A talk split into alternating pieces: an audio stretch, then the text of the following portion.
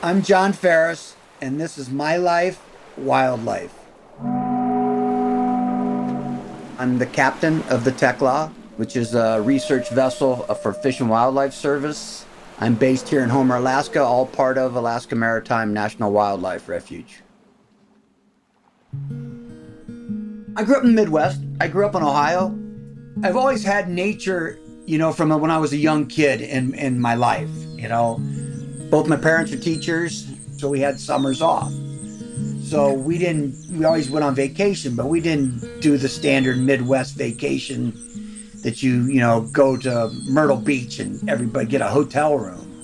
We'd pile everybody in the station wagon, tow a tent camper, and we'd head up to like, you know, the Upper Peninsula of Michigan or Canada or Maine or the Appalachian Mountains and go backpacking and, you know, do that kind of stuff. So I just kept doing it all, you know, and then, you know, college, I got to a point where every semester I was changing my major. And they finally started saying, well, you got to stick with one. You got to make a decision on what you want to be. And I was like, you mean like what I want to be and do in life now? And they're like, yeah. And I was like, okay, I want to be out of here. I do not want to be. and then I was like, I don't want to be here. I want to be, you know, outdoors, active. And that was the beginning of, I guess, how I got here. I uh, headed west. I went to Montana to ski a season with my older brother who was living out there, still lives out there. You know, I was like 20 years old. And I had college roommates come by. You know, they drove by on their way going to Alaska to work for the summer.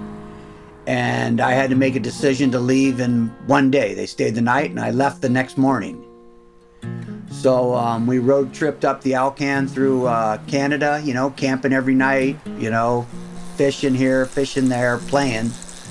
And um, I remember, you know, pulling into Anchorage after the road trip, and it was just, you know, Anchorage had this frontier town aspect of it. It was the end of the pipeline days, kind of. Bars were open until three or four in the morning. You'd come out and the sun would be up, or the sun, daylight would be coming. So it was, I was like, wow, it just never stops. And it was uh, the land of freedom and camping and midnight sun, and it, I just really never looked back. I started, you know, working boats, working construction. I fished salmon, I fished halibut, black cod, um, I fished crab. You know, a previous captain was a friend. You know, he offered me the, you know, hey, we need a skiff man or deckhand. I was like, oh, I'll, I'll go do a season. You know, I didn't know what I was really getting into, but I was, you know, I'm fairly adventuresome, so I was ready to turn the page a little bit. So, uh, you know, I took the opportunity and and uh, was was their fill-in guy for the first season, and so it was a whole different environment. You know, the conversations were about science and you know uh, what we saw today, what we did today, what we learned, and it just it I, I really enjoyed it. I love the outdoors. I love the wilderness. I love the science. You know, I love uh, being so hands on. It's so amazing what I've gotten to do. You know, I've I've I've handled sea lion pups.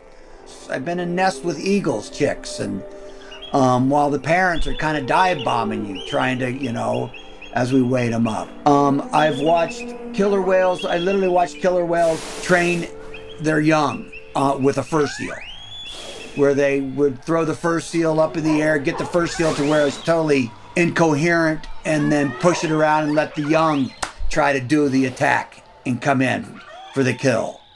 And I mean that went on for like a half hour. It was it was a really amazing sight. I mean I've just seen so much. It's like watching whales breach. It happens all the time. You know, it, and one little caveat to how things are is like, you know, I come to Homer, I get my break in the middle of summer, and I have a skiff and all that, and I you know, I'll be running across the bay with my wife and friends, and all of a sudden they see a whale blow, and they're like, "Oh, there's a whale over there! There's a whale over there!" And I kind of like look at it like, "Okay," and I just keep going. And then I'm like, "Stop!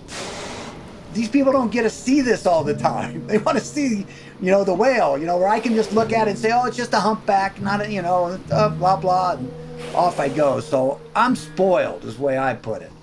I mean, I've been doing this for 20 years now, and I've gone from being the guy in the skiff to be, being the guy that's the first mate working the night shift to now being the captain.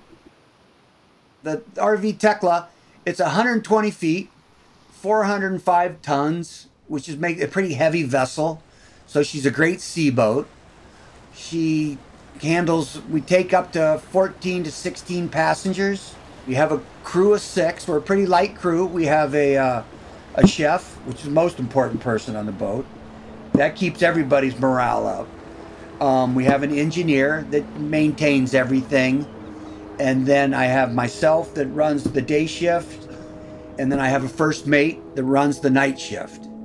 And then we have two deckhands, one that works, one works with me during the days, and one works at night with the uh, first mate. They're like two labs. They're, they're on the aft part of the ship with scientists doing their work you can have volcanologists, you can have geologists.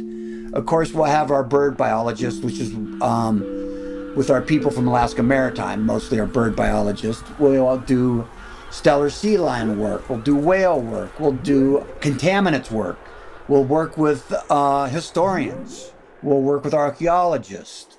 It, if they got an ologist on the end of their name, they're coming on board at some point. The vessel has, oh boy, we have a we have a range of, I don't know, probably 10,000 miles. I've never really tested it. She can carry like 35,000 gallons of fuel. So when we leave town, we usually are gone somewhere in the native hmm, 60, 70 days before we come back to resupply. Got to realize to um, to get to the end of the Aleutians from Homer is the boat the ship travels at 10 knots, which is roughly 12 miles an hour. So you're only going to go 240 miles a day max. So to get the Aleutians, it's seven days, you know, to get to Attu.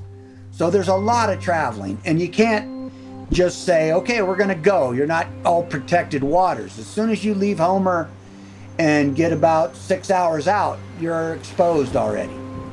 So, weather, you're always watching the weather. You're watching you know, which direction it's coming from. Where's the next storm coming? Where are you going to be three days from now when the big storm comes? You know, every year we see, you know, winds 70, you know, or more.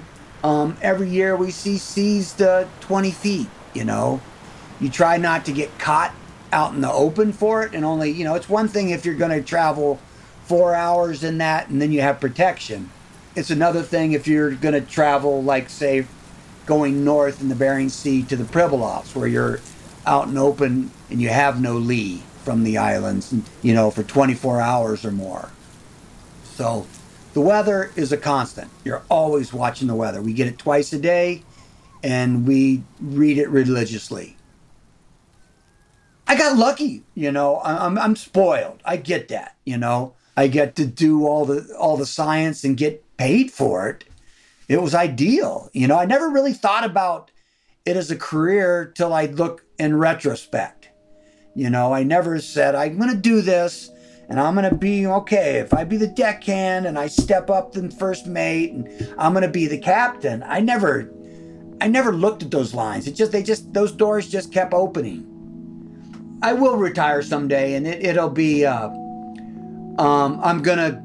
I'm not gonna be somebody that's gonna be bored with retirement. I know how to fill my life full. You know, as, as I worked over the years, I've always worked summers, and my wife and I have always been in that aspect of, you know, Alaska's kind of a, you, you know, it's real seasonal. And we travel a lot. You know, we've spent time in the jungles of, you know, South America and, you know, up in the Andes and, you know, all of Asia. We've gone all over the world. And these days we, we spend a lot of time in Africa, and we, we have a bush rig over there.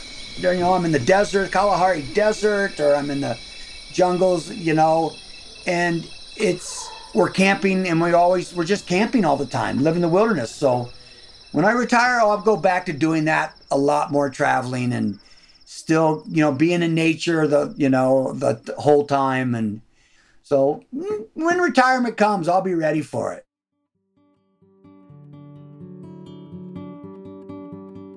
This has been My Life Wildlife, a production of the U.S. Fish and Wildlife Service, Alaska Region, Office of External Affairs. Producers Lisa Hupp and Chris Pacheco.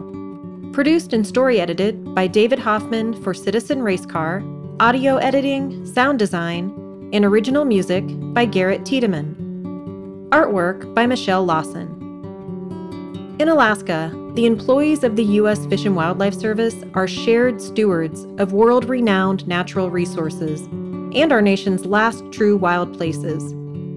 The lands and waters of this place we call home nourish a vast and unique array of fish, wildlife, and people. Our hope is that each generation has the opportunity to live with, live from, discover, and enjoy the wildness of this awe inspiring land and the people who love and depend on it.